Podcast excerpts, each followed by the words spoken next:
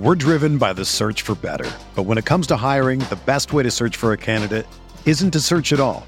Don't search match with Indeed. Indeed is your matching and hiring platform with over 350 million global monthly visitors, according to Indeed data, and a matching engine that helps you find quality candidates fast. Ditch the busy work. Use Indeed for scheduling, screening, and messaging so you can connect with candidates faster. Leveraging over 140 million qualifications and preferences every day, Indeed's matching engine is constantly learning from your preferences, so the more you use Indeed, the better it gets. Join more than 3.5 million businesses worldwide that use Indeed to hire great talent fast. And listeners of this show will get a $75 sponsored job credit to get your jobs more visibility at Indeed.com slash BlueWire. Just go to Indeed.com slash BlueWire right now and support our show by saying that you heard about Indeed on this podcast. That's Indeed.com slash BlueWire. Terms and conditions apply. Need to hire? You need Indeed. This podcast episode is brought to you by Coors Light. These days, everything is go, go, go. It's nonstop hustle all the time. Work, friends, family expect you to be on 24 7. Well, sometimes you just need to reach for a Coors Light because it's made to chill. Coors Light is cold lagered, cold filtered, and cold packaged. It's as crisp and refreshing as the Colorado Rockies. It is literally made to chill. Coors Light is the one I choose when I need to unwind. So when you want to hit reset, reach for the beer that's made to chill. Get Coors Light in the new look delivered straight to your door with Drizzly or Instacart. Celebrate responsibly. Coors Brewing Company, Golden, Colorado. Arteta! What a strike! What a screamer! And a fantastic goal! Arsenal back in it! And here's Limpar, lines it up, finds the net. Arsenal in front. Oh, when the wheels come falling off.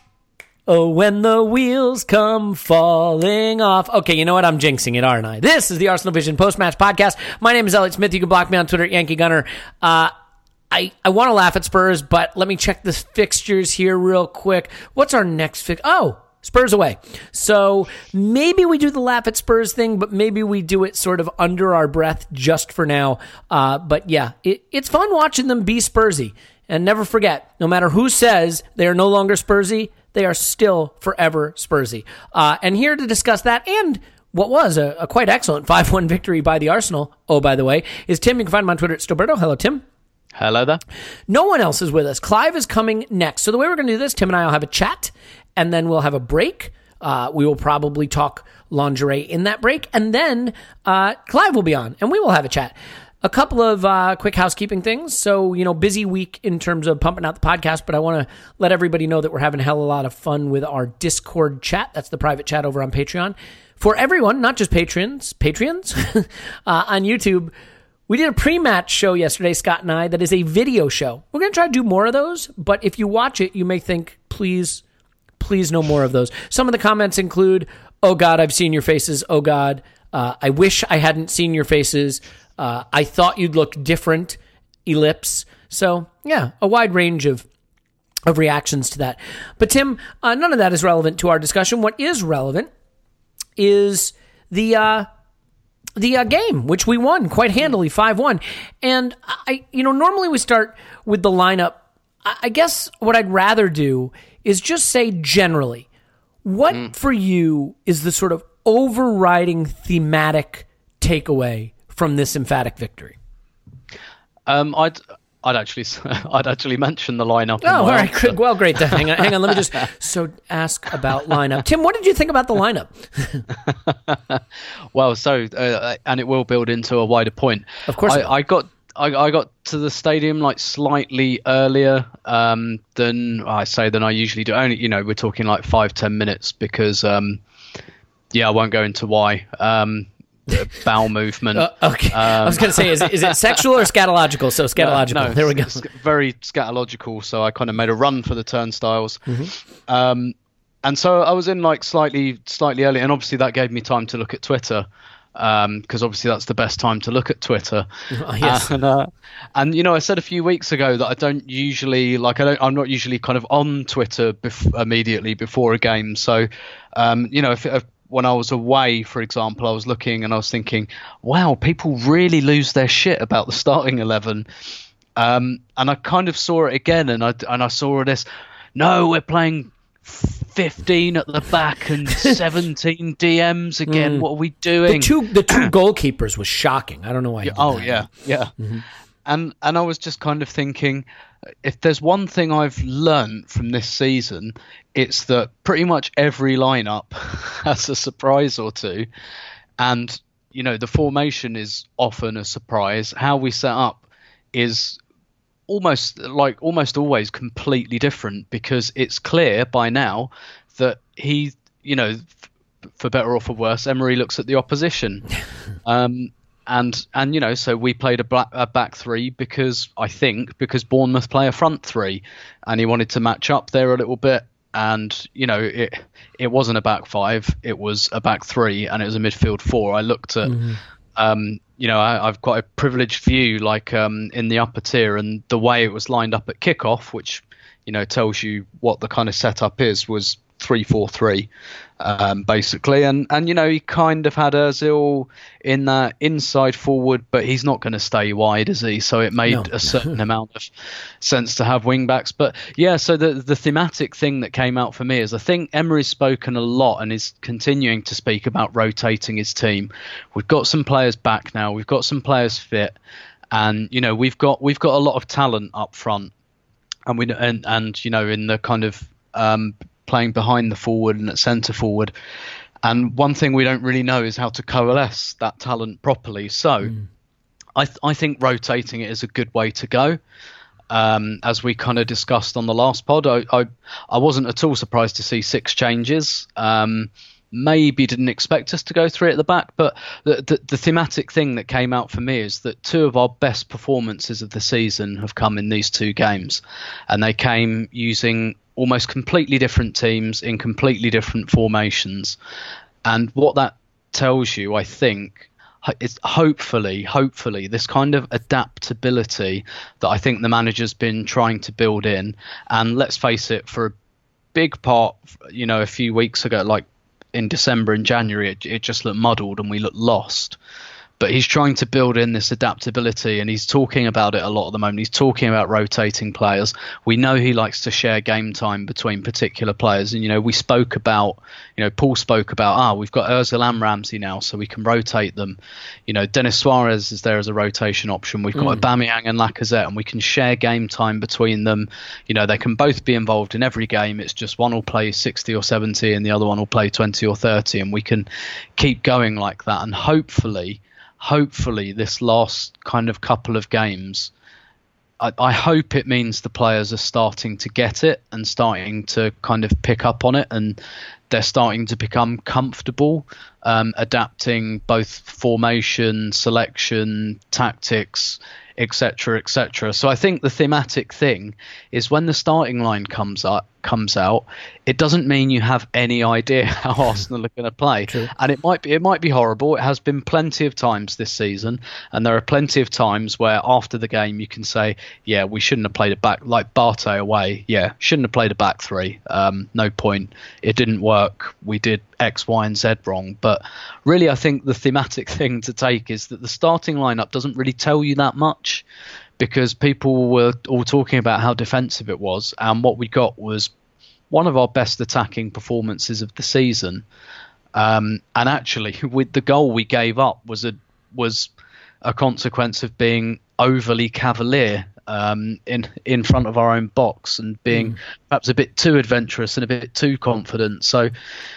Um, yeah, that that would be my thematic thing. Um, and I'm not saying Emery's cracked it yet, and that's it, because we'll have harder games against tougher opposition, namely this Saturday. And you know, we've said fr right from since the beginning of the season, we've all said that we think Arsenal will be a bit up and down, and maybe in three weeks' time we'll have a couple of bad results against Spurs and Man U, and everyone will say, "Oh, this is awful again." Um, so I, I I think the thematic the, the pleasing thematic thing for me here is that we got probably an even better performance than we had on Sunday with a different set of players in a different formation and maybe all of us should kind of hold off losing our shit until at least the game has started and we can see what's what we're trying to do. You had me until that last bit. I, I can't commit to that. I'm still going to lose my shit regularly. But um, no, I, I agree with broadly with all of that. I think one of the main thematic takeaways for me, and you know, maybe some of this is is ad hoc, given we've just played Southampton and Bournemouth at home and looked pretty good in both of those games, where you would have expected us to look pretty good. But mm. I am leaning towards the idea, really two ideas. One, that we are just a better team going forward with one up front. That Yeah. what it allows us to do is play players on each wing who are both more comfortable in those half spaces and wide spaces and overlapping with the Yep. fullbacks. And that if you take either of those players out, what you get instead is Aubameyang or Lacazette, neither of whom is great out in those positions. Um, and that means we wind up being almost entirely a left-hand biased team when it's, you know, Iwobi and Kolasinac doing all the work, and that's much easier to shut down. So is that something that maybe we've we've stumbled into, so to speak, the idea that that one up front with more natural wide players supporting them, whether it's in a sort of a three four three like this was or a four two three one, either way, mm. it just balances the attack more. Yeah, I think so. I, I think probably what we've learned from the last couple of games is that we don't need Xhaka, Guendouzi, and Torreira in the midfield at the same time. That it doesn't, and then just hope that Lacazette and Aubameyang can do something with very little extra support. We need, you know, we need play with two of those guys, and and again, we, I think we've got the room to rotate there if we want. Um, I, I still slightly prefer Xhaka and Torreira, but I've got no issue with Guendouzi dropping in for one of them every now and then. Um, but yeah, absolutely. I I I think move it. It's almost like and and there are different like um, there are different kind of intonations of this formation, but I think what we've kind of done, very broadly speaking, is moved from four three two one to four two three one, and we've put like instead of having Xhaka, Guendouzi, and Torreira, we're now playing either Ramsey or Özil um, there, and and that to me is is what suits much better. That's why we're for me we're producing much better attacking moves rather than I don't know if you remember the West Ham game where I think we played like three five two and we basically just cut Lacazette and Aubameyang adrift really, Yep. and just tried to let them fend for fend for scraps. And while our midfield was off somewhere doing something else and there just wasn't enough connection between those two areas of the pitch. And I think they they do it in very different ways but Ramsey and Özil connect um, those spaces together. Ramsey largely does it off the ball uh, Özil does it with the ball um, and they, they can both be very effective uh, often are very effective in their own different ways so I think basically what we've done and that's why um, three at the back in this game didn't bother me in the way that perhaps three at the back did against Bate because we didn't have that extra attacker. So I, I, I think that's what's changed effectively, playing playing like one of Ramsey or Özil, and I'm sure we'll talk about him. I, I think you know Mkhitaryan's been Yeah. in Well- in fantastic form. he, he's the next guy I want to come on to, and I think this is this has sort of been for me the turning point for these two games is the play of Mkhitaryan, and he always seems to be influential, um, if if a bit inconsistent, and I think what you're seeing here is his comfort level in the team growing as he's coming back from injury and, and the difference that it's making. And he looked very comfortable with Ozil and very comfortable with Aubameyang. And it makes me wonder if there are sort of pairings on the pitch in this squad that maybe make sense. Um, with all the best will in the world for Iwobi, who I, I really think has had a, a very good season and is, is a very good player, he's not a great final third player yet. And I think you saw the difference that having two of those kind of players supporting Aubameyang makes in Yeah. Ozil and Mkhitaryan. So is that really sort of what's happening? That the squad is kind of breaking into or factioning off into, um, you know, pairings and groupings that work better together, or is that looking for a narrative where the real answer is just playing better attacking players yields better attacking play? I, I I think it's a little bit of that. I think basically both Mkhitaryan and Iwobi, like because both of them their end product has gone up recently, and again I think it just comes back to having that kind of number ten there. So it's not two of them behind one striker; it's three of them, and you've got that kind of connecting presence, be it Ramsey or Özil.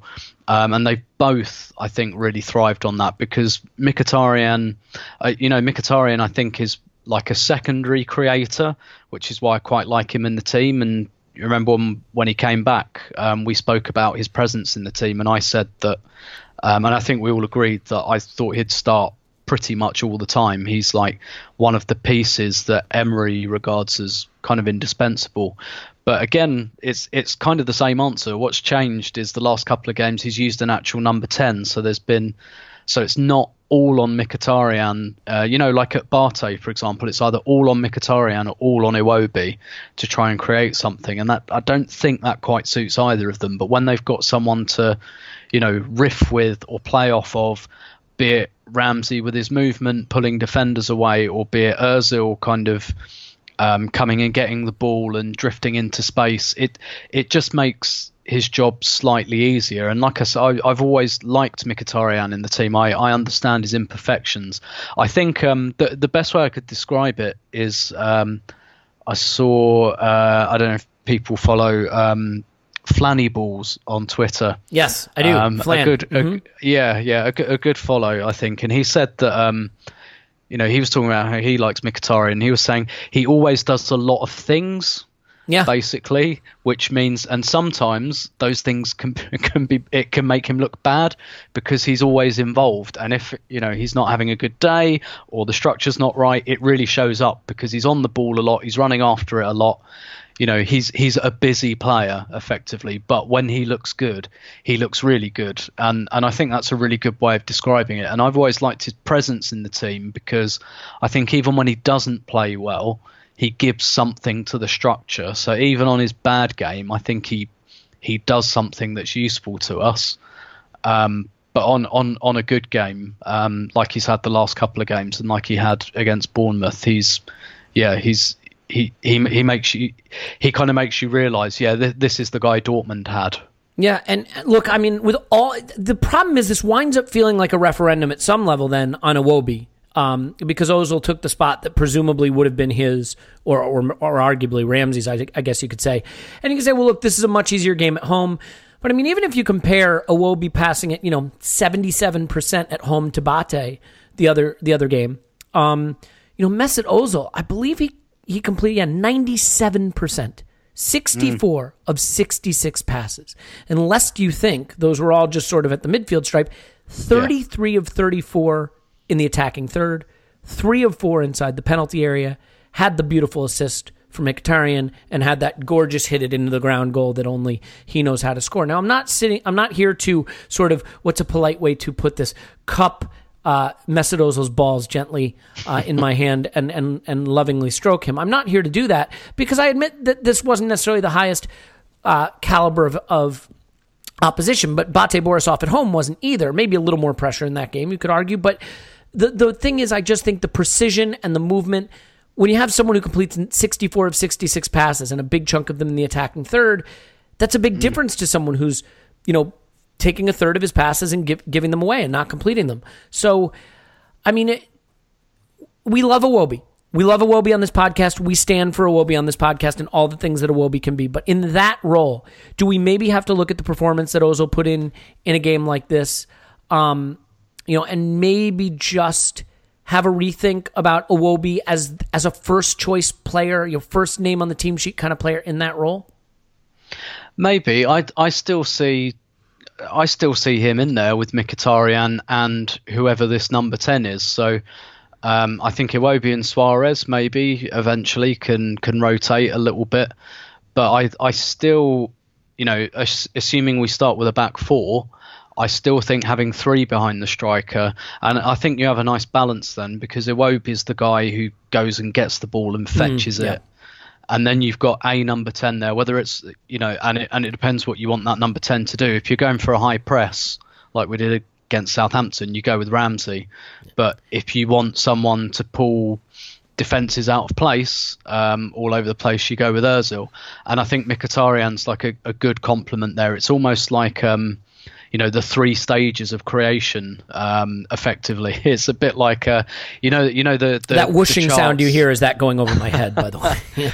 you, you know that kind of that that those chart the evolution charts you see on the wall it's it's a bit, Oh yes, it's almost yeah. like we're like growing up almost- from ape to man or whatever. it's it's almost a bit like that it's like get the ball you know give it to this guy this guy you know it's it's a Mm-hmm. bit like the the evolution of an attack um, and I think you get it through those three players and I and I to be fair, think, Iwobi was good against Southampton, which was a, a good Yeah, yeah. attacking display. So I'm not trying to, uh, you know, knock him. You know what I mean? I'm- Yeah, yeah. I, I, I sorry, I interrupted, but I, I, I want to just be clear. This is not a, you know, beat Iwobi. You use the stick of a good performance to beat Iwobi. This is.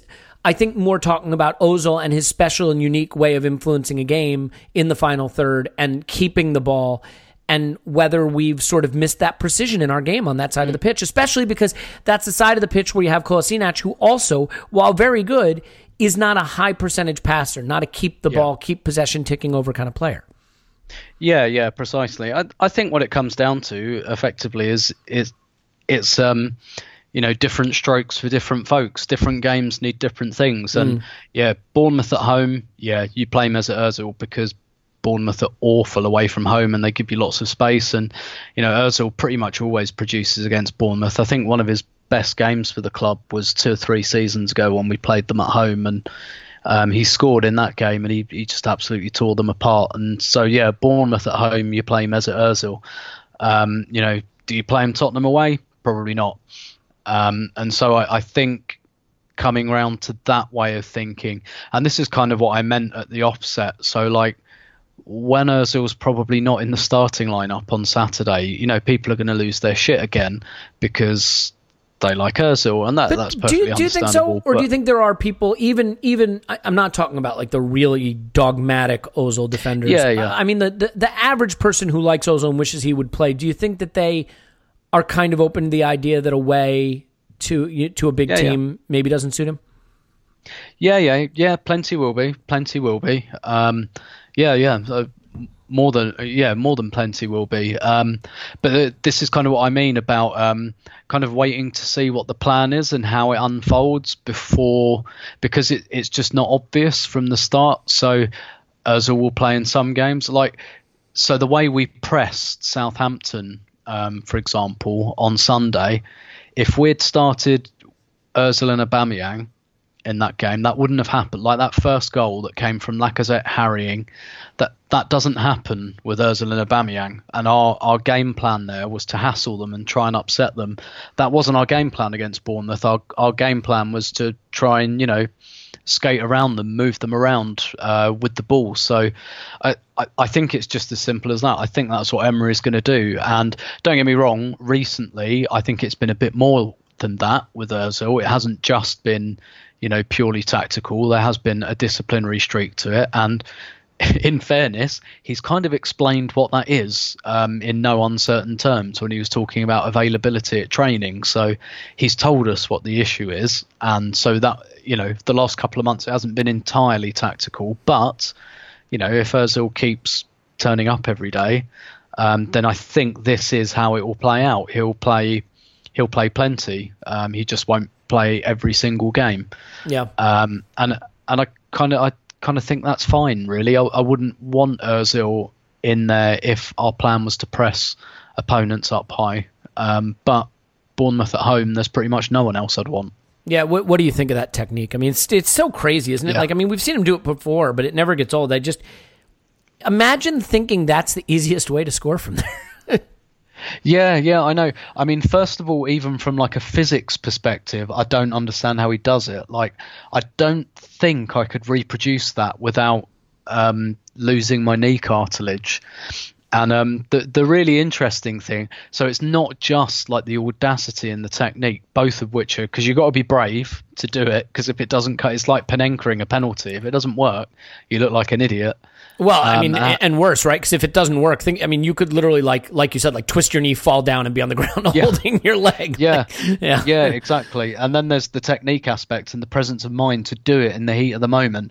But the thing that really gets me is that it works every time, and um, it just it works every time because if you're a goalkeeper, what do you do with that? And it's it's especially um, when when you see it in the stadium.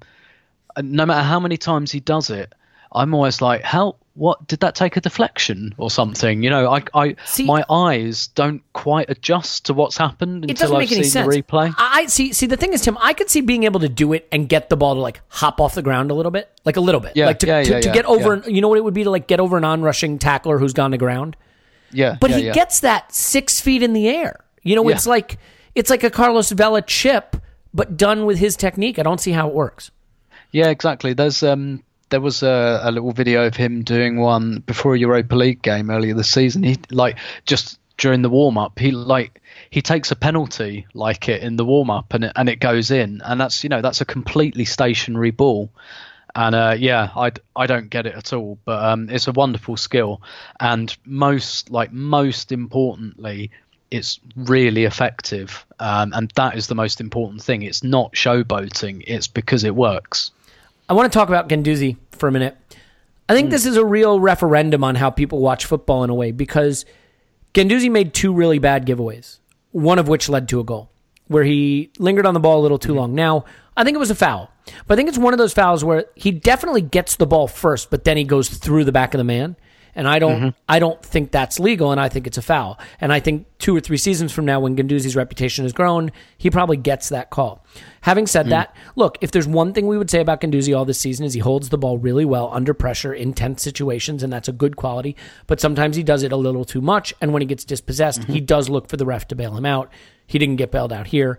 Lesson learned. Maybe he'll just be a little bit more careful. And I also thought Leno put him in it. I don't know that that pass was necessarily the, the best one to give him. But putting that aside, the reason mm-hmm. I bring it up is there are people who will remember that moment and say, ugh, Guendouzi, I don't see what Emery sees in him. Mm-hmm. I thought he was spectacular in this game. He mm. com- he played almost 100 passes at 88%. The thing that I think is interesting is Xhaka had an excellent game against Southampton. And the player he passed to the most, and by the way, he, he made 20 fewer passes in, in the game against Southampton than, than Guendouzi did in this game. But the player he passed to the most was Kolasinac. And it goes back to something we talked about on the last pod about how Xhaka's preferred pass is really that long line breaking pass out to the wings. The pass that Guendouzi made the most, overwhelmingly, 18 times, was to Ozil in a half space or more central space, a, a, a ball that progresses up the center of the pitch. And I think that those that dynamic is a little bit different. And I think that Guendouzi carries the ball forward at his feet uh, a little better than Xhaka does. Although I, this is not meant Yep. again to, to knock Xhaka, but I'm curious if you came away from the game with the same feeling that I did that that that Guendouzi heavily influenced it and that put his mark all over it, or if you were more concerned, you know, by, by the giveaway for the goal and and if that's sort of from the people you talked to in the stadium, is that is that what, what the lingering memory was of his performance? No, no, all all the all the guys I sit with really, really, really like him. I um, I mean, look, so I, I agree with you. I thought he, he had a really, really good game. The way he took the ball forward, the way he drove it forward. There are a couple of over the top balls for Lacazette as well, which were excellent. And what I I think you accept with any player, let alone a 19 year old, that when you that a risk is necessary, um, right? And no matter how much people in the stadium scream and cry and stamp their feet, it's necessary. Um, you know, to to kind of play the ball around the back and suck your opponents in to make the space further up the pitch. It, it's totally necessary. It's why all of the big teams do it. Um, and so you accept, I think, with that that a, a bit like um, a bit like uh, Liverpool with Alisson and Man City with Ederson as well. You know, you know, I remember Alisson made a really bad error early in the season, and Jurgen Klopp was like, "Yep, but we ask him to play like that because it's really valuable to us." And it gets us a lot more goals than it loses us. So, yeah, we have to accept that you know, there's going to be a time where he tries to dribble around someone and it's not going to work. We we kind of that's that's kind of a price worth paying so long as it doesn't happen too often. And it's the same it's the same with any risk and it's the same with Guendouzi. You know, you've got a 19 year old who's got this immense personality and we were all purring about his performance at Man City because he was taking the ball in positions like that and doing what he did there and he was doing it well. Um, and yeah, this this time he got caught and he shouldn't have and he knows that. Um, he doesn't need anybody to tell him that. I think it's the first time it's happened this season. So, given what him doing that gives us, again, I think that's that's really a price worth paying. You've just got to hope that when the mistake comes, it's fairly consequence free, which it was on this occasion. And what you want as well is for the player to respond to that, um, or not to respond to it. Um, actually, is is just to say, oh well, you know, happens. And uh, and that's exactly what he did. He got straight back on the ball afterwards, and that's that's like that's immensely promising for a 19 year old to do to make that kind of mistake and then go no i'm going to go back and get it again because i know that i was right to do that and i made the wrong decision in the moment but everything that led up to that i have got to keep doing that because i know i know it's good. I know it gets results and uh, even when you know it made it made the crowd really nervous, and oh, it was uh, some people around me really, really fucking irritating. Uh, you know, like just get rid of it. Like, Kick it like, along. honest, like honestly, nearly in tears. Like it really, really does my head in. But anyway, and uh, and yeah, I I agree with you. I think um, you know it's it's a bit like we say about Xhaka, right? You can't just take the mistakes away because they happen, but I mean, everything else he did in that game was um, was absolutely superb. Um, and you know, I'm even. It's easy to say after you've won five one, but that made it two one, and that brought Bournemouth back into the game. And I wasn't like I wasn't fuming with him. I thought, okay, you shouldn't have tried to take the player on. You should have moved the ball on. But I get it, and this experience will make you stronger, and all of that. And I just had total faith in him to keep playing his game, and that's exactly what he did. So, yeah, I I thought I thought he was brilliant again. Yeah, yeah, and you know one thing that I think he's really good at, and I'm curious to get your take on this. Uh, he presses up to to break up play really well. He had eight ball recoveries in the game. I think I think he does a really good job pressing up the pitch and, and just sort of being in the position to break up the the transition to the other team. I mean, do you think that Yeah. his off the ball work is improving? Because I thought that was a real Yeah. weakness in his game early, and and it's something that I've been much more impressed with uh, as as the seasons wore on in this game particularly.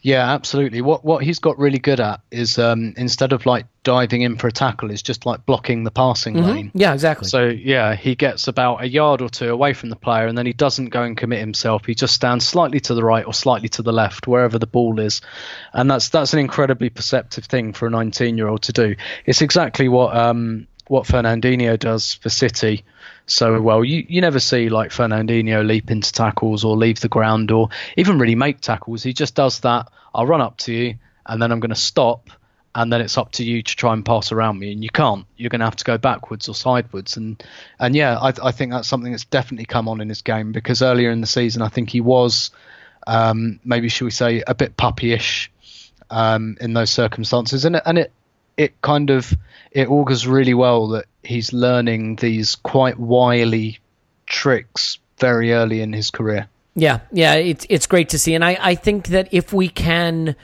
you know, forgive the occasional dispossess, and I realize that's hard. When you do something that go, go uh, gives up a goal, and I realize there goes some people listening to this who are going to say, well, you, you know, you didn't forgive Xhaka just the last podcast when he made a bad pass that nearly led to a goal, didn't even lead to a goal, and you're forgiving Guendouzi uh, for giving up a goal, and the reason is I'm playing favorites and totally being biased, and that's why. so you know, live with it.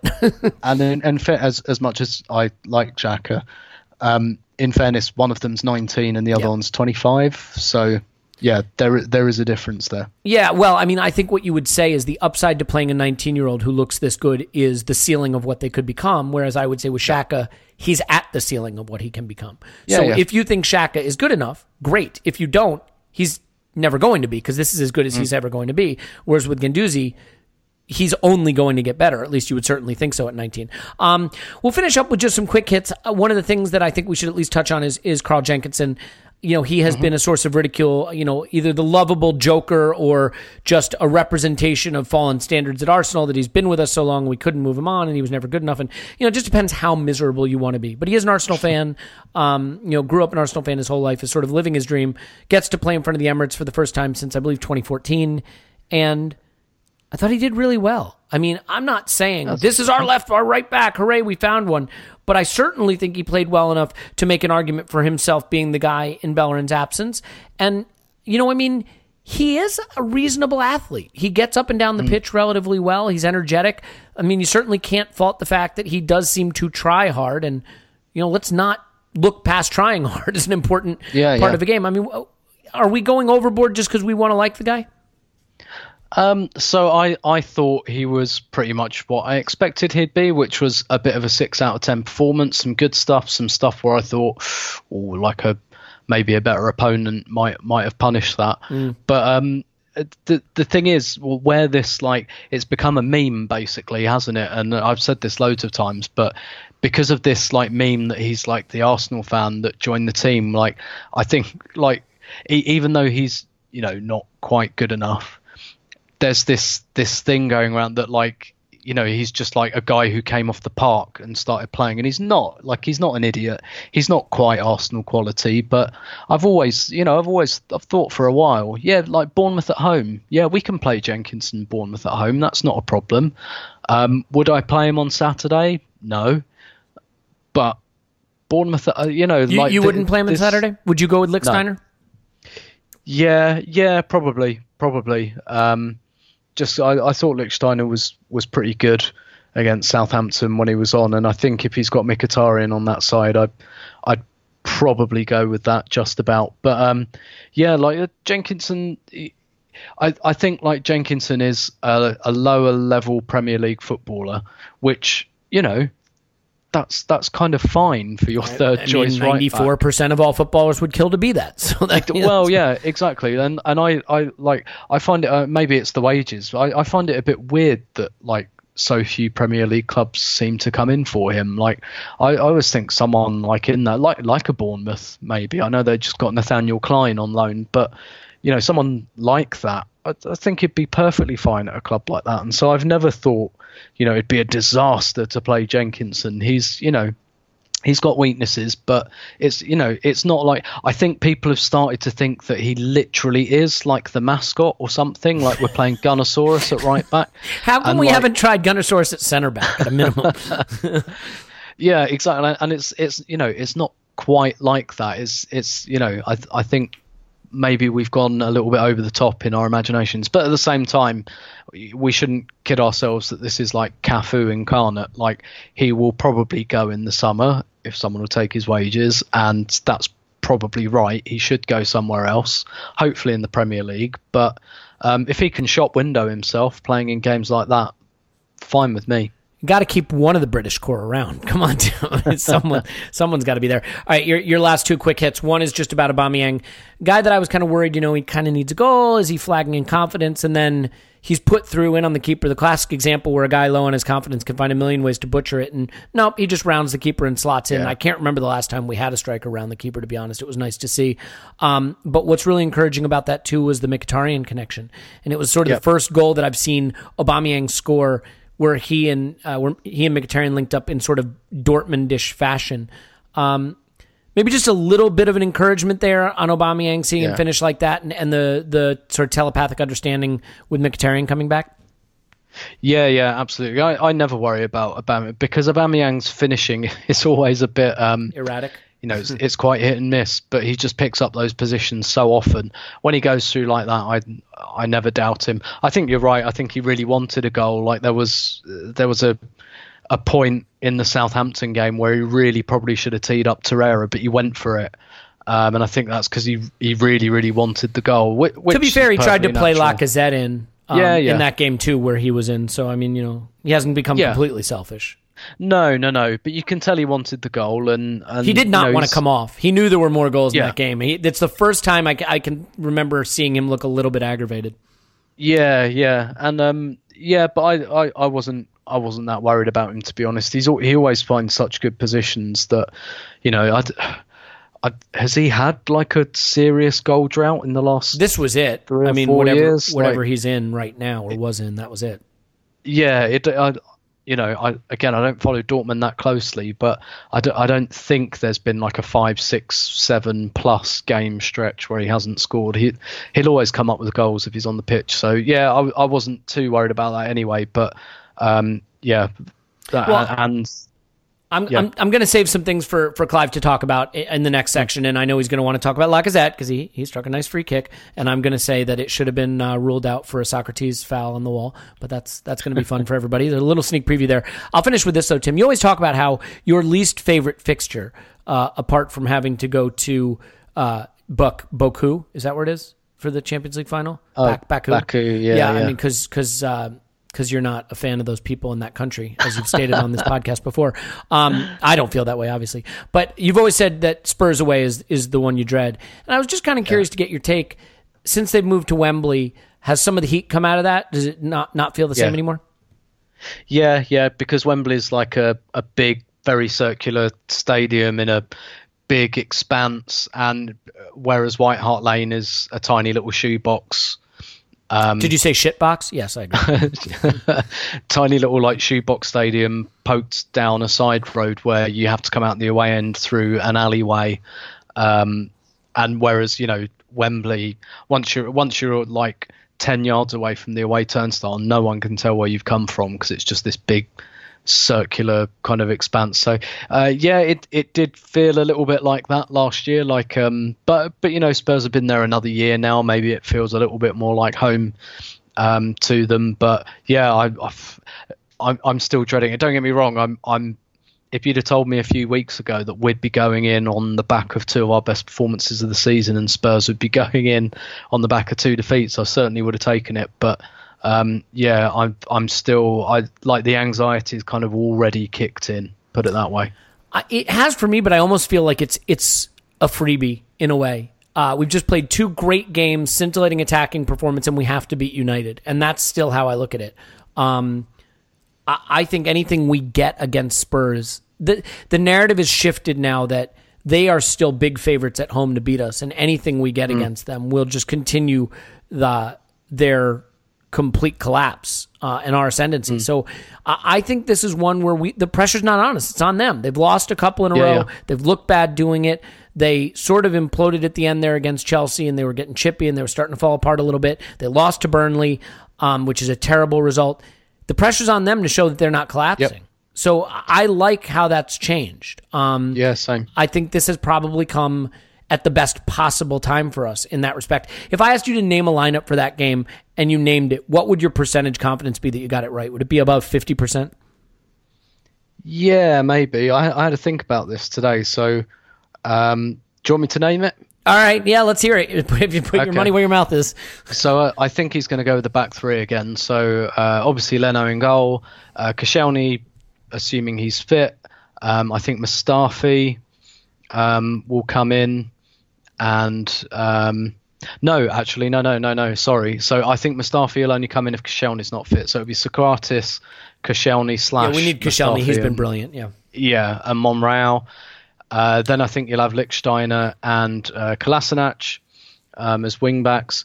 I think he'll go back to Torreira and Xhaka um, in central midfield, and then I think it will be Iwobi and Mkhitaryan behind Lacazette. How do you think people will react to that? I mean, whatever we do, they'll lose their shit. Can I ask you a question? In a game where we're probably not going to have the lion's share of possession, and a lot of the game is going to be played in transition, is Lacazette the? I mean, is Lacazette the right striker in that situation? Is it? Oh, is it overly simplistic to say that you want Aubameyang to run in behind? Um, I, mm, I the thing is, I, I quite like the way that Lacazette contributes to that kind of forcing the transition. Um, I'm going to tell you why I- I, I don't like guess- the back three either. I don't. I, sorry, finish your thought. My, my mistake. Sorry. I, I, my, uh, I guess I'd say I'd, I'd quite like Ramsey to be in there. Um, I, I don't think he will be, but I'd like Ramsey to start. I like Ramsey for his energy. Absolutely. I think that that he might have been in line to start had he played at all in any of these games going. But he just well, he he played against Southampton, didn't he? Um, Yeah, Yeah, I don't know. I could see him starting. I mean, he has opted for Ramsey in the games that mean something. You know, Yep. Ramsey has produced performances. Let me tell you why I don't like the back three and why I kind of hope he doesn't pick it though. I realize that the default is to say the three center backs just makes us more solid at the back. I haven't seen any evidence of that. But here's what I don't like, and I noticed this even against Bournemouth. If you think about the early part of the season and how we played against big teams and and you know sort of how we were playing in general, we had great compactness through the center of the pitch with that extra body hmm. in midfield. One thing I noticed against Bournemouth, and maybe it's because we were playing more pushed up the pitch and more open because they were so bad defensively and, and we were on the front foot. So maybe, maybe this is a, a misread on circumstance, but the middle of the pitch is a wasteland. It was Guendouzi and Torreira and no one else there. The hmm. there was a lot of ability to play through the middle because you know Ozil and Mkhitaryan kind of sp- splitting out and drifting wide a little, the fullbacks pushing up and, and wide on the pitch, and you really just had Guendouzi and Torreira marshaling the center of the pitch, um, kind of on their own. Now, I guess you could play a back three where the wingbacks aren't always charging forward or even tuck in, a la kind of a city or something like that. Um, but I do think we had better central compactness, so to speak. You know what I mean? Yeah, yeah. Um, early in the season, now we were giving up monstrous amounts of ground on the wings, if you remember. Uh, Yeah, yeah. And and you know, City in particular tormented with uh, us with that. So we'll see, but it'll be interesting. I think we can leave it there. I want to leave something for Clive to talk about, and uh, we will obviously have a post match podcast for the uh, Derby. We've got a Patreon podcast coming up that's going to be a, a mailbag. So if you want to get your questions in, you can still do that by signing up on Patreon. But either way, we love you and we appreciate having you here. So, uh, Tim, I, I know that you're a happily happily married man. Um, you know, if you need any help with that, though, you know, you know, we got the hookup, right? Oh yeah, of course, of course. Of course. All right. Well, uh, Tim's on Twitter at Stillberto. Thanks always, Tim. My pleasure. All right, we're going to take a break. We're going to sell you some lingerie. We're going to come back and talk to the one, the only Clive, and see if there's anything left for him to say about this game. I have a feeling he will come up with a thing or two. Stay with us. Okay, everyone, it's time to tell you about our friends at Enclosed Lingerie. You can find them online at The Enclosed, the E N C L O S E D dot com. Enclosed Lingerie is a lingerie of the month club. That's right, just like a beer of the month club, only better because it's a high end luxury lingerie gift for you and your partner that's going to enhance the intimacy in your relationship. Right now, if you put in Arsenal at checkout, they're going to give you $35 off any gift from Enclosed Lingerie. So you're going to want to go to theenclosed.com and sign up now. What better way to celebrate the romance in your relationship than celebrating with a gift from the enclosed? And the gifts keep coming every month. So while it can be difficult to remember to keep the romance, to keep the intimacy in your relationship, the enclosed has your back. Every month, you're going to get that high end luxury lingerie gift, and it's going to remind you of the importance of romance in your relationship. So do it now. Go to theenclosed.com. There is a perfect fit guarantee, so you never have to worry about the fit. It's beautiful high end luxury lingerie. Just go to theenclosed.com and enter promo code ARSENAL for $35 off at checkout. Do it now. All right, we're back, and as usual, the headliner has followed the show opener. Uh, Clive is here. We're recording this slightly later than expected because Clive does not know how to get home. Clive uh, can be found on Cli- uh, on Clive on Cliver on Twitter at Clive P AFC. Although I would certainly sign up for a social network called Cliver. Uh, Clive, do you want to explain to the listener why it was that you were unable to find your way home? Uh, yeah, I went to a league meeting. I, I manage a team, and we had uh, one of our sort of AGMs, and um, the roads were closed on the way back. They closed all the major A1 roads, so I had to go a one-hour detour. Well, There you go. I am glad you are here, as are the listeners. So, big win, good win. I want to ask you a question about what Emery's doing because I think the challenge for a lot of people to warm to him has been that we we all crave understanding. Uh, I find that I rarely uh, grab it; it is elusive; it slips through my fingers. but I want you to help me understand. I think what's confusing, right? So we play Southampton with a back four and we look really good. We get the job done. So everyone says, ah, the back three is dead. We found something that works. We go to the back three against Bournemouth. But the back three looks good and we play really well. But then in the second half, you know, with a lead, but not a huge lead, we switch to a back four and we look swashbuckling again and we, we dominate them and, and finish with a big win. And so I guess what I would ask you is try to help me, in, in your estimation, obviously none of us know for sure, but help me understand what Emery is trying to build here because I see a manager who is getting results, and I certainly appreciate what he's done in the last two games.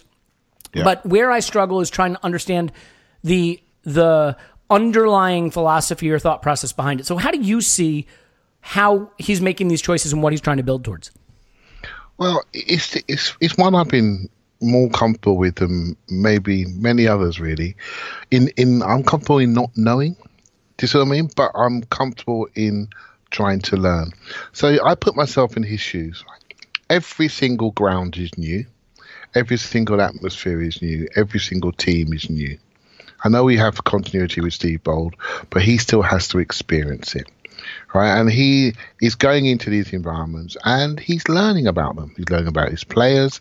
He's learning about other teams. He's learning about what form is like, what the league is like, what cup competitions are like. He is learning, right? So that's number one. And we've had somebody that knows everything.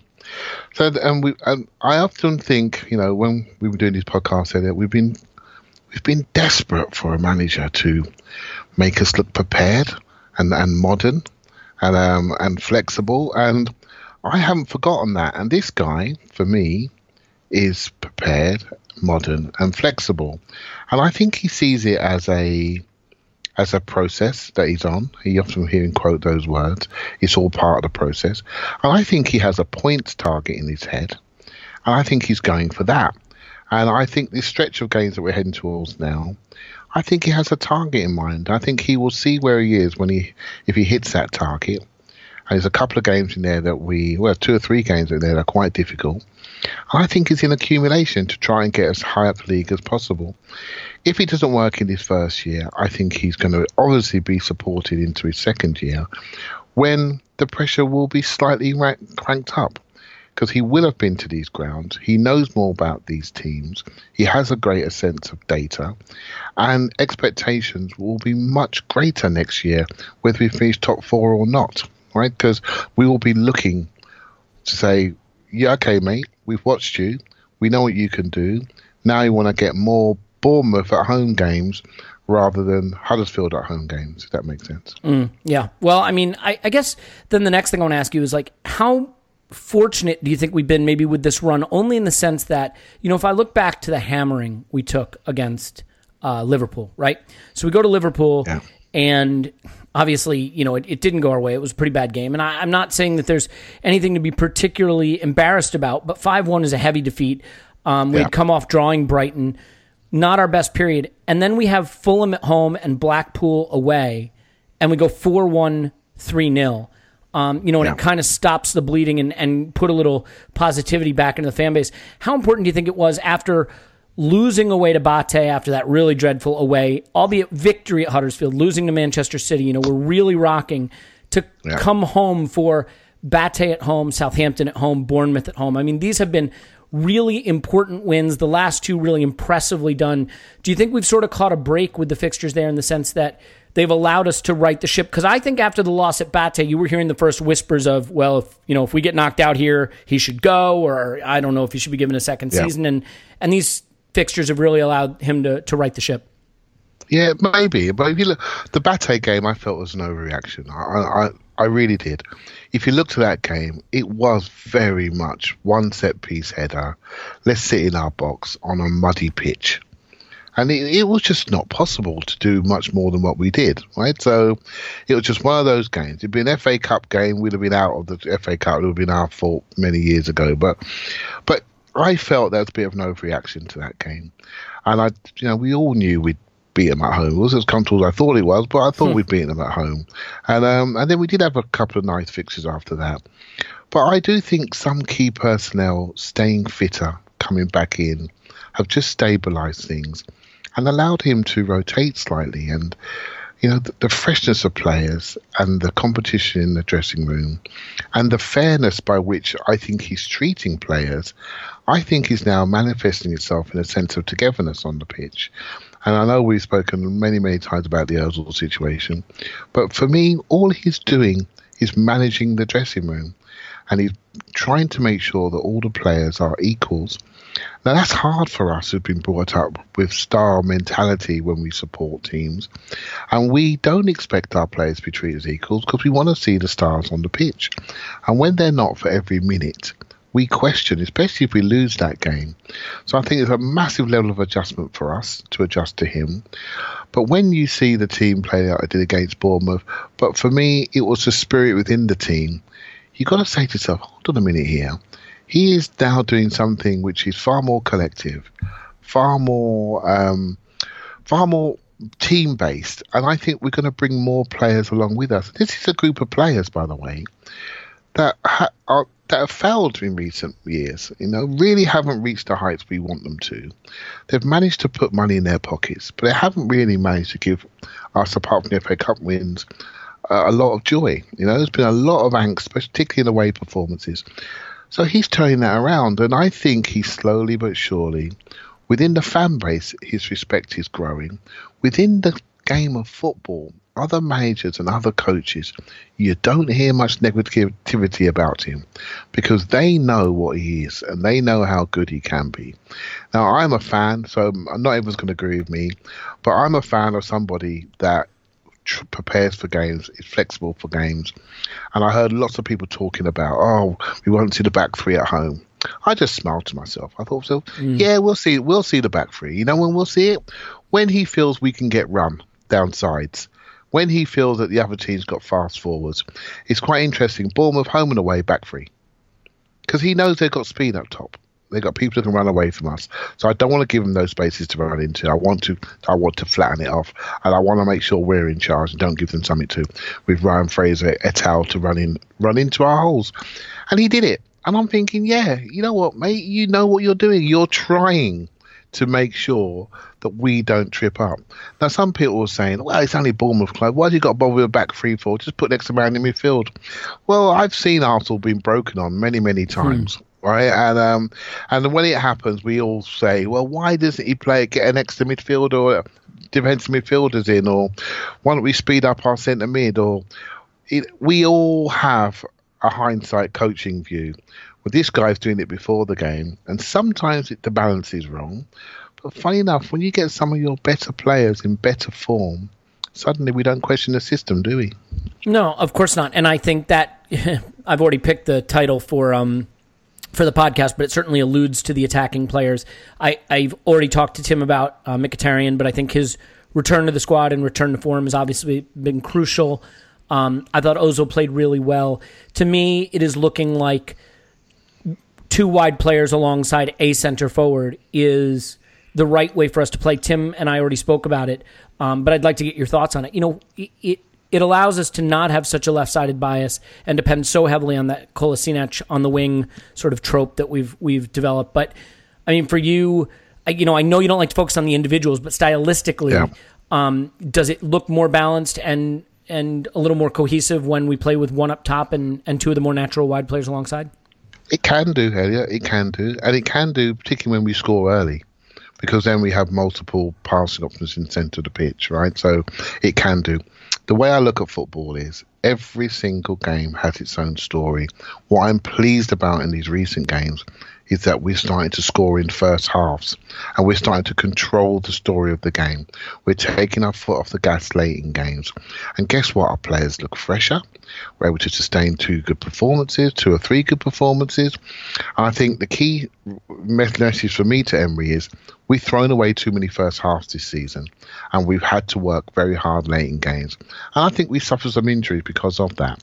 We got players back fitter. We're seeing a little bit more structure. I think one of the key players for me that made me feel start feel more positive was Granit Xhaka. Actually, I know he didn't play against his versus Bournemouth, but my feeling is when he is playing well, it just looks easier to progress up the pitch. So it's almost though with Arsenal, you need one of two players to simplify our offensive patterns, and it's it's Xhaka and Özil. For home games, I think you, you you shift your playmaker slightly further forward, and he simplifies he he he fixes things, he puts oil in the engine. But it's interesting. Xhaka was rested for this game.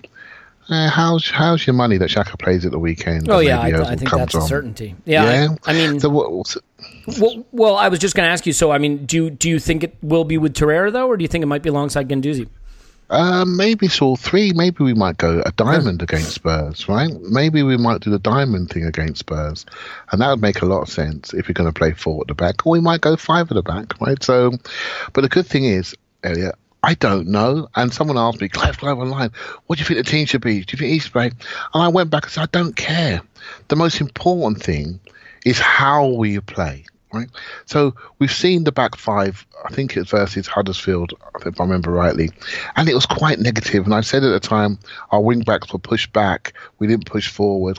You see the back five last night, and no one's questioning it because we were really aggressive, really pushing on, really running into holes, both wing backs running through lines. Then suddenly it works, right? It all works. And so for me, it's not the system, it's how you play it what your emphasis is. And you know my thing, quality or system, it is down to quality. Now, what we're seeing recently is an improvement in execution, confidence, and quality. You can't deny a Mkhitaryan, Ozil, Iwobi. When they're on form, they add quality. When it's just one guy in Iwobi trying to carry that load and he's struggling under pressure, then guess what? We weren't so creative, and people talking about negativity of system when really it's quality and confidence of player. And this is why you st- you asked me what Emery's doing. I think he's laying down a bedrock. Which we'll only see when the quality of individuals become a little bit more consistent, and he can rely on a few of those leading pillars within Sure. his team. And I think I see that coming next year, Elliot. I really do. Yeah, I mean, I, I have to admit, look, this is going to sound typically uh, moany from me, but like, I agree with you. I hope that Denis Suarez isn't the sign of things to come. I'm still not Yeah. totally convinced by that player, but it's early still. I am not writing him off. I'm just saying, um, you know, if we're replacing the likes of a Ramsey or maybe even an Ozil with that caliber player, I don't know that you could say would be lifting the quality, elevating the quality. Yeah, Um, I think yeah, I ahead. think that's the that's the issue though, mate. We know there's some people that potentially are in departure lounge, but what we don't know is who's coming.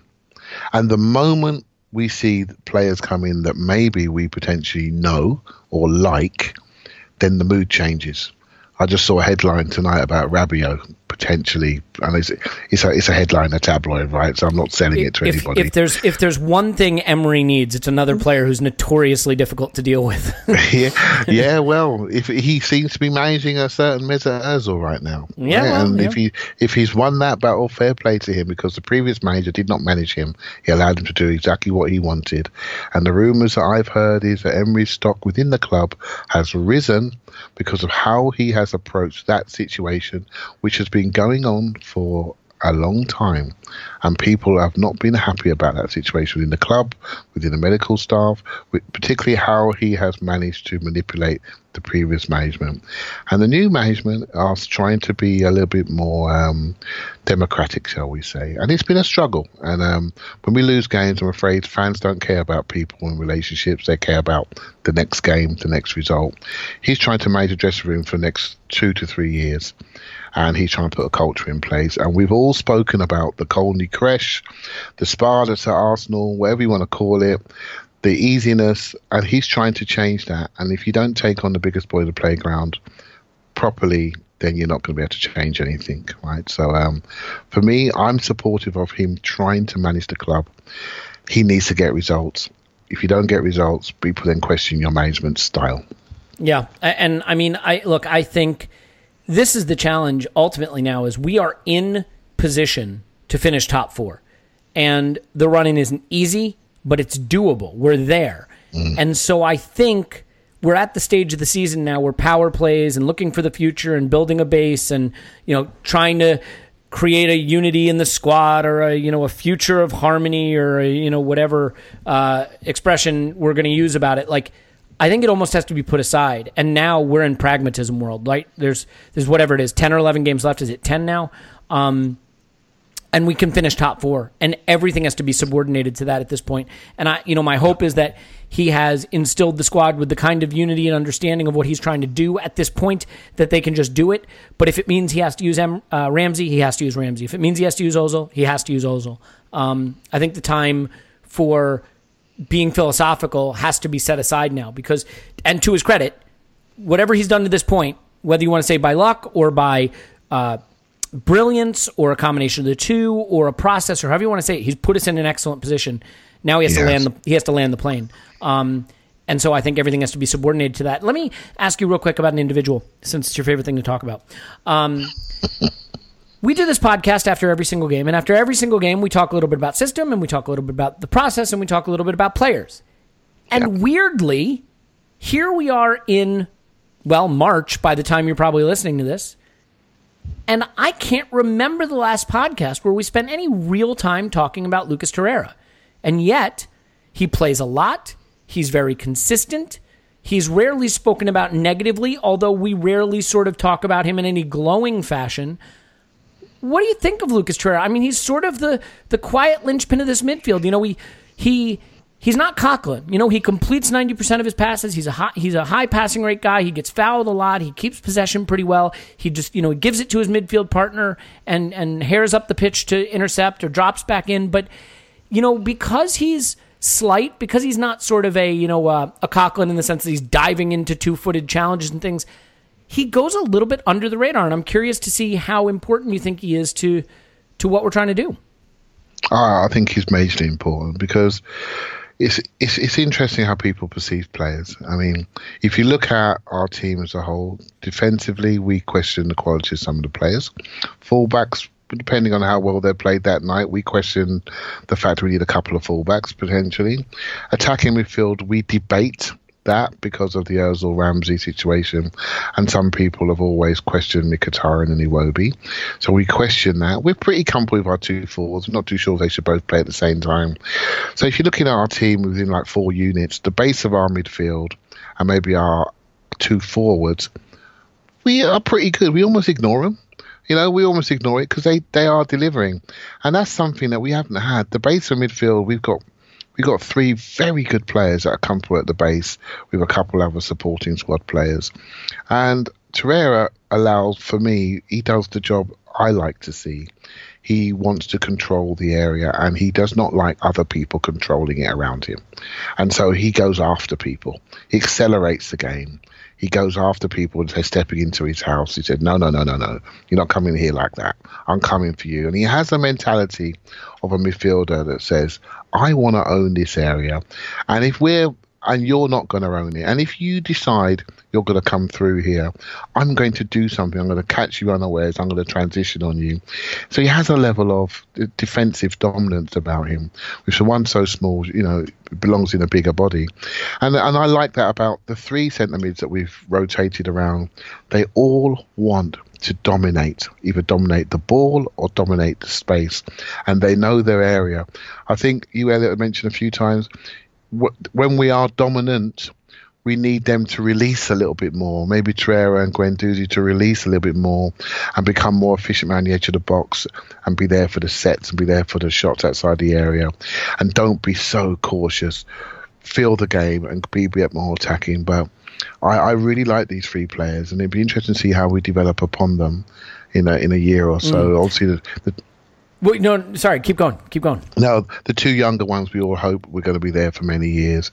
Xhaka, I think, is very important to his club at the moment, but I do see a, a time in maybe 18 months when Xhaka will need to change and we'll need to speed that up, that position. And I think there's no problem with that. He had he would have had you know, four or five years at the club, and we, hopefully he'll have retained his value, and we can do something else there. And you stick developing your club, developing your club, developing your space. But yeah, I, I love what Torreira's bought. I think he's transformed our centre mid with Guendouzi. Mm. If you look at our team from last year, forget the goalkeeper. I think you know doing very well. He's, he's a modern goalkeeper, but it's those two players that have made us think, hmm this is interesting. And I think we've become much more competitive because of what they brought to the table. And it's maybe freed up Ramsey and Ozil to do more and Mkhitaryan to do what they do slightly higher up the pitch. Yeah, and you know what's really interesting to me with Torreira is we hear constantly with Iwobi, he's still young, he's still young, he's still young, and he is still young, and you know he's only going to get better, and where he is right now is good, but he'll only get better. And if he drops a five out of ten, we're like he's still young, he's still young. And with Guendouzi, yeah. when he loses the ball on the edge of his area and it leads to a goal, we say ah, he gives us a lot of good stuff, and he's 19, he's still young, he's still young. Yeah. Torreira is really young. Torreira has yeah. stepped in, been basically an ever present in our midfield since the start of September, has played a part or a, a position that has been a dumpster fire for Arsenal for years, where everybody who has played it has looked totally lost in that role and embarrassed. And he's done it with confidence. He's done it with character. He's done it with involvement. If you look at the games we've been good, where you know where our uh, attack has been good, you'd think Xhaka and Guendouzi is the more attacking lineup. Well, Torreira starts in the five-one. Torreira starts in the very attack oriented win over Southampton. It was actually Guendouzi and Tur- and Xhaka who started together against Bate Borisov, where you know we didn't attack very effectively, and so I think he adds another dimension. He can step around a challenge. He gets fouled a lot. One thing I love. Do you remember in this game, uh, he got the ball under pressure from Guendouzi and he was going to get dispossessed, but he like pinched it between his legs and he fell down on top of it and he tried to scoot it out of his legs and it looked like he was going to wriggle away, but when he wasn't going to wriggle away, he committed the foul to like he very rarely just gives the ball away in midfield. Yeah, he's, he's streetwise. Right. He will commit the foul or get fouled or fall to, you know, that low center of gravity. Like he does this quite a lot, actually, is kind of fall on top of the ball if he's losing it. He just understands that he cannot be the guy to lose the ball or it puts us under immense pressure. And that responsibility, that awareness, I think when you consider that he is, is he still 22 or has he turned 23? I don't think he, he's 22 until he's 23. We can agree on that. We can. Um, point is, I, I just think this is a player who we maybe don't realize what a star we have in him in a role that we have craved that has not been played well for many, many years at the club. And if we didn't have a 19 year old playing alongside him some days, we would be marveling at how well he was doing as a young player. First year in Yeah. the Premier League. You know, sometimes South American players come into the Premier League, you know, cultural shit, you know, cultural adaptation, language adaptation, um, schedule adapt, all that, and he's he's handled it brilliantly. So I, I think he, He has. deserves a little more focus than he gets. Yeah, I, I totally agree with you. It's a point well made. And I think, again, because we have got good options there, we can rest him. He hit a wall at Christmas, probably the first Christmas he's ever had to play. And he hit a bit of a wall. Yep. And he hit a bit of a wall. Xhaka hit a bit of a wall. And suddenly we're playing this 19 year old kid every single minute. Then, you know, the other day we just take him out, misses the game. We still win the game. And now Torreira's back in. So we're now rotating because the quality in that area is good. So we don't drop away so much. And they are adapting. And that's probably the best um, Guendouzi Torreira game for me. I think that's the best attempt he's been without Xhaka almost all season, right? So, so they're starting to develop, and they and so in a year's time they're going to be they're going to be something else again. And my my theory about the 18 months left in Xhaka's life, Arsenal life, may come to fruition because we're going to want something else. We're going to want maybe something faster, ball carrying type centre mid, which we haven't really got at the moment. So things develop. I, I think it's a great shout. I think that area was an area that we spoke about for so many months. We barely speak about it because we're happy with it. We're happy with it. Only touchwood injury is going to make us lose a bit of depth there. But I just like the way they compete. So we go to Spurs at the weekend. And I'm pretty confident, which if we play three or two, it doesn't bother me. I'm pretty confident that we can compete. A year or so ago, when Spurs were rocking up with with you with Dembele and and others, I was concerned. I was concerned, but I'm not so concerned this year. Yeah, and I I'll tell you, I mean, I think I, I think we're catching them at the right time. I mean, I know it sounds obvious, so let me let's finish with this. Um, you know, we we've righted the ship. We've had a couple of really interesting performances. I think the manager has to make some tough selections, um, given that you know we play again on Thursday and Lacazette can't play in that game, so maybe he'll decide Lacazette can have this game. Only played a part uh, at, at Bourne against Bournemouth, and maybe he'll give him the start against Spurs and rest Oba for Thursday. But putting all that aside, just generally, what you know, I know you don't want to pick the lineup, and you say you don't care about that, and Tim already picked the lineup, so it's totally fine. So we have that covered. just give me your expectation for the match and how you think it might go. I'm hopeful. I think Arsenal need, you know, we can all sort of map out the other fixtures coming up, and we got, you know, I think we got Leicester away, I think we got Wolves away, and I think we got Watford away, and they're going to be tough games, right? So hopefully we're going to pick up good points in those games, but we need to win a game someone was not expecting us to win, and if Spurs and Manchester United are staring at us, and if we were to get four out of six in those games. I think that sets us up really well, right? So, I I Spurs have got away with it. They've had three last five minute wins before they lost these last two games. And it was annoying me they didn't come back to us earlier. Now they're coming back to us. Right. So it's interesting. I I know Spurs probably better than any other team apart from Arsenal, and I don't rate them. They are a percentage team. They're almost statistics based team. They play percentages. They play in areas. They play territory. I would go back three for them because they will go long early, and I would probably flip to a four later in the game. Um, I would use that formation, but I'd be very aggressive. I'd be very aggressive in wide areas, and I would push their fullbacks back. And I think we can. I think we can get a point. As Wembley's not their home, I think we can get a point. They, they don't. They don't well. have a home. I think we should emphasize. Yeah, they they're not playing well. The, the, the, I wish they would. We had more away tickets because that would tip the balance, right? But they keep us low despite the massive attendance they're going to have. But um, yeah, I, I do think this is most confident I've felt for an away game. And because I do think Spurs are tipping over the edge. And if we were to score early, I think we would test their mentality. And I think the most important thing is, is for us to dictate the story of this game by not having to come from behind. If we score first, I really fancy us to get something from the game. Yeah, I, I, it's it's so tough in a way. You know, I, I feel for Emery. You can't win as a manager, right? Because if we had come off a drab victory over Bate after losing at Bate, after a drab victory over Huddersfield, and kind of meandered our way to kind of getting the points against mm-hmm. Southampton and Bournemouth, people would have said, you know, what, we're going to lose at Spurs. Let's just focus on United and Rennes. But we hammer Bournemouth 5 1, and now everybody's on Twitter giving it large that we're going to go beat Spurs at Wembley. And it's just like, now, if we you know, if we don't manage to win, he's going to be right back under the same scrutiny. Which, look, that's management. I get it, but It is. You know, It is. I, I, I hope no he fun. gets. You know, I, I'm, I'm a fan of what he's trying to do, and I'm really wanting him to get to the, the summer. What's happening behind the scenes with the director of football, etc. I want to see that come to fruition. I really do, and I'm looking forward to seeing what happens and what identity we take on.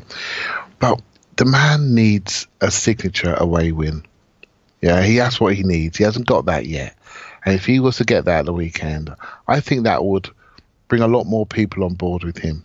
You know, mm. and I don't care who scores the goals. I just think he needs that for a bit more trust within the, the fan group. And I think it'll propel us confidence wise if we were to win at the weekend. I, I suddenly Wolves away doesn't look so big. You know, people laugh, but Wolves away was looking big to me. Leicester away, new management. You know what? So what? We've been at Spurs and taken them out. It all looks relative, and I think um, I think it's such an important weekend for that that we come away with something. Manchester United at home, another bogey team for us. We never do well. Tactically, what else can Solskjaer do? I think we can do something to them. And so I think that's going to be a huge game as well. But if you also get this signature win, Elliot, I tell you now, you can see togetherness on the pitch. I think people are quietly enjoyed the last couple of games, but they're looking at this one. And if he was to get it, I tell you, it would bring everyone together again. That'd be great. Yeah, it would. And look, I mean, I'm going to pump the brakes just a little because our last two away games were Bate away and uh, Huddersfield away. Uh, one Yeah. win, one loss, no good performances. And that's not to say we can't go smash Spurs, and I certainly expect that we will. Uh, you'll hear my prediction at the very end of the podcast. Um, but I think we have to prove that we can do it away. I mean, the, the results speak for themselves. This has not been a good away team. The one upside of it is if we can get something at Spurs away, maybe it gives Emery a little data point that he can look at and say, all right, well, this is what I need to be doing. And if there's one thing I would say, I think he's been conservative away. We know that losses, you know, draws are basically a loss in the Premier League. So you could make an argument to go be front footed and go try to win it. I look back, I cannot help it. I still think it was such a sliding doors moment in our season in some ways. That second game of the season at Chelsea, where we had them on the ropes towards the end of the first half and we were playing some really swashbuckling attacking football and they really didn't have an answer for it. And he gave in to his his sort of more conservative instinct second half, what we have we hold, and he got punished for it. And I think he could have gone for it, and maybe he would have gotten punished anyway. But but a draw and a loss are essentially the same thing in this league. And think of what three points in that game instead of zero points in that game would look like right now. I Yep. I think there's an argument looking at how we played in these last two games, looking at when we're our best. and you'll see in the title of this podcast, you know, it says it right there. We've got a lot of talent up front, or it's something like that. You'll see it's you're listening to it. It'll be written there right at the bottom of your screen. Um, maybe, just maybe, go be front footed at Wembley and see what happens. And I, I will tell you this: if we go down swinging that way, I don't think anyone will have a problem with it. But we'll see. There's plenty of time to debate all that on the post match podcast. It's an early one for uh, for Americans here. I think it's six thirty kickoff my time. So not Wow. going to be doing the the big drink Friday night. Who am I kidding? Of course I am. Clive, I, I appreciate you uh, giving us some late night time after getting lost on your way home. Uh, and I hope that no one shouted you down at your AGM. And, and I hope we have a fantastic, huge victory uh, at the weekend. Clive's on Twitter at Clive P Thanks, man. Thank you very much. My name's Elliot Smith. You can block me on Twitter. Yankee Gunner gives five star review. Write nasty things about Paul. Write nasty things about Scott. Oh, you know what I should do while we're here? Maybe read some reviews. You know, we never do this, and you guys are so good as to write reviews of the podcast. And I just think it's important that you know we we reward that with reading some of them. So we have a lot of five star reviews out there, and I am I got to level with you. I am really really appreciative of that. I think it means so much uh, that you will give those. I want to read one. Really, Arsenal host question mark. If you were a Tottenham fan and wanted to host a podcast, this is what it would sound like. I will miss Clive, but I cannot stand the host any longer. That is from Donut Officer. Uh, here's another one. Below average. American presenter should stick to U.S. sports. Way he talks about the game doesn't feel right, and he's too obsessed with stats. His guests are pretty good.